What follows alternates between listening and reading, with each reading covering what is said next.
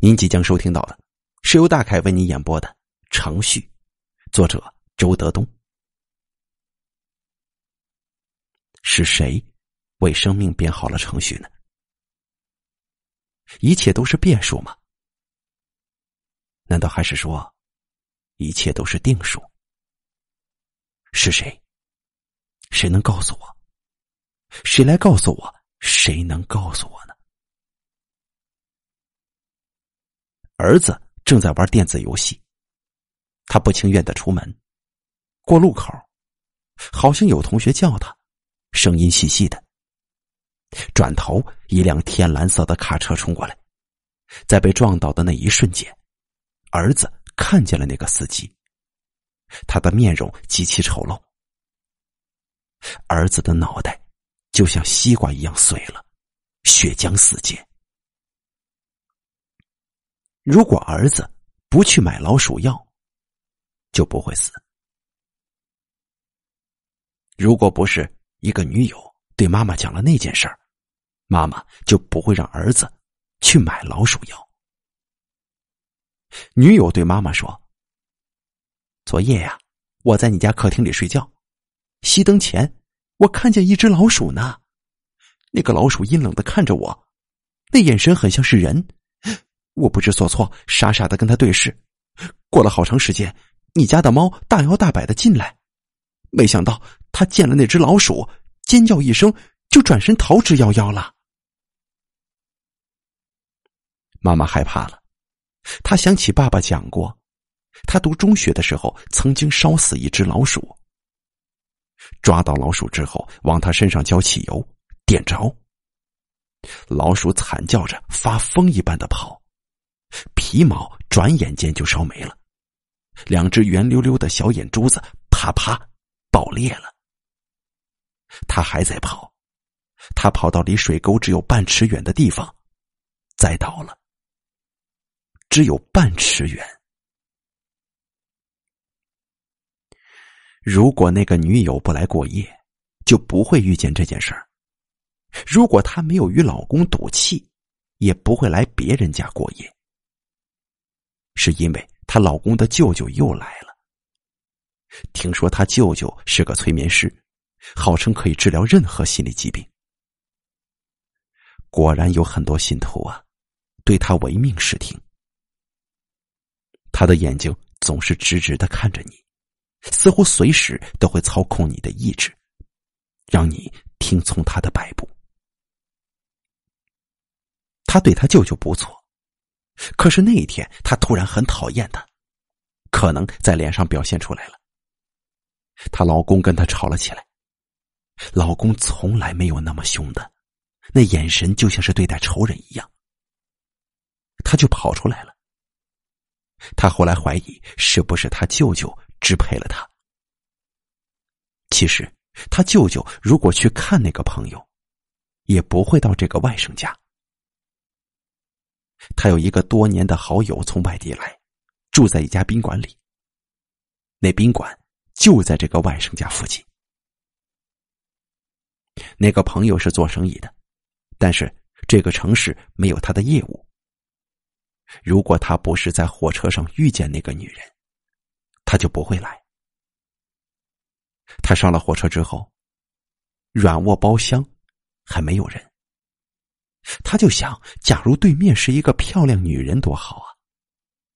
哎，真的就进来一个女人，只是不像他想象的那般漂亮。他主动跟这个女人聊起来。他又想啊，假如这个包厢没有其他人，多好！哎，果然一路上只有他跟他。他又想，假如……对自己主动投怀送抱该多好啊！半夜的时候，那个女人真的就满脸风骚的坐在他的身旁，搂住了他的脖子。可是火车到了这个城市，他该下车了。他要去的地方还很远，但是他毫不犹豫的跟那个女人下了车。下了车，两个人说好去宾馆。女人说要上厕所，再没回来。他傻傻的等了很久。他低头看看，自己的包还在，伸手摸一摸，口袋里的钱也在。那个女人神秘的消失了，目的不详。如果他乘坐的是前一天的火车，就不会遇到那个女人了。如果不是他的老婆突然想看音乐会，非得让他陪着一起看，他就不会晚出发一天了。如果他老婆不是突然想买几件衣服，就不会上街。他不上街，就不会看到那个音乐会的广告。如果不是他服役的时候，一个战友要来他居住的城市看他，他也不会突然想起买衣服来的。他们。已经退伍六年了，互相都联系不上。有一天，那个战友偶然看到一本杂志，上面有一个情感话题，其中有一个对马女士的采访，还有照片。他一看，正是当年的战友，于是就根据杂志上公布的单位，给他打了一个长途电话。两个人都很激动，立即相约见面。如果那个战友不是去表妹家，也不会看到那本杂志。他自己从来不看杂志的。表妹说：“姐姐，我总说，男人和女人除了爱情和友情，还有一种介于两者之间的感情，非常美好。你不相信呢？你看这本杂志上有一篇专门的讨论呢。”如果他不是接到那个人的电话，他就不会去找表妹讨主意。她长得不漂亮，快三十岁了，一直没有结婚。他不知道，那么优秀的他，竟然想娶她。如果几年前的一天没有去迪厅，就不会认识他。那些日子，他心情不好，就去了迪厅。一个英俊的男人一直坐在吧台前喝酒。他看见了他，就径直走过来，像老朋友一样对他说：“你好，你是一个人吗？”他没有反感他，也没有戒备他。那天他喝多了，他开车把他送回家。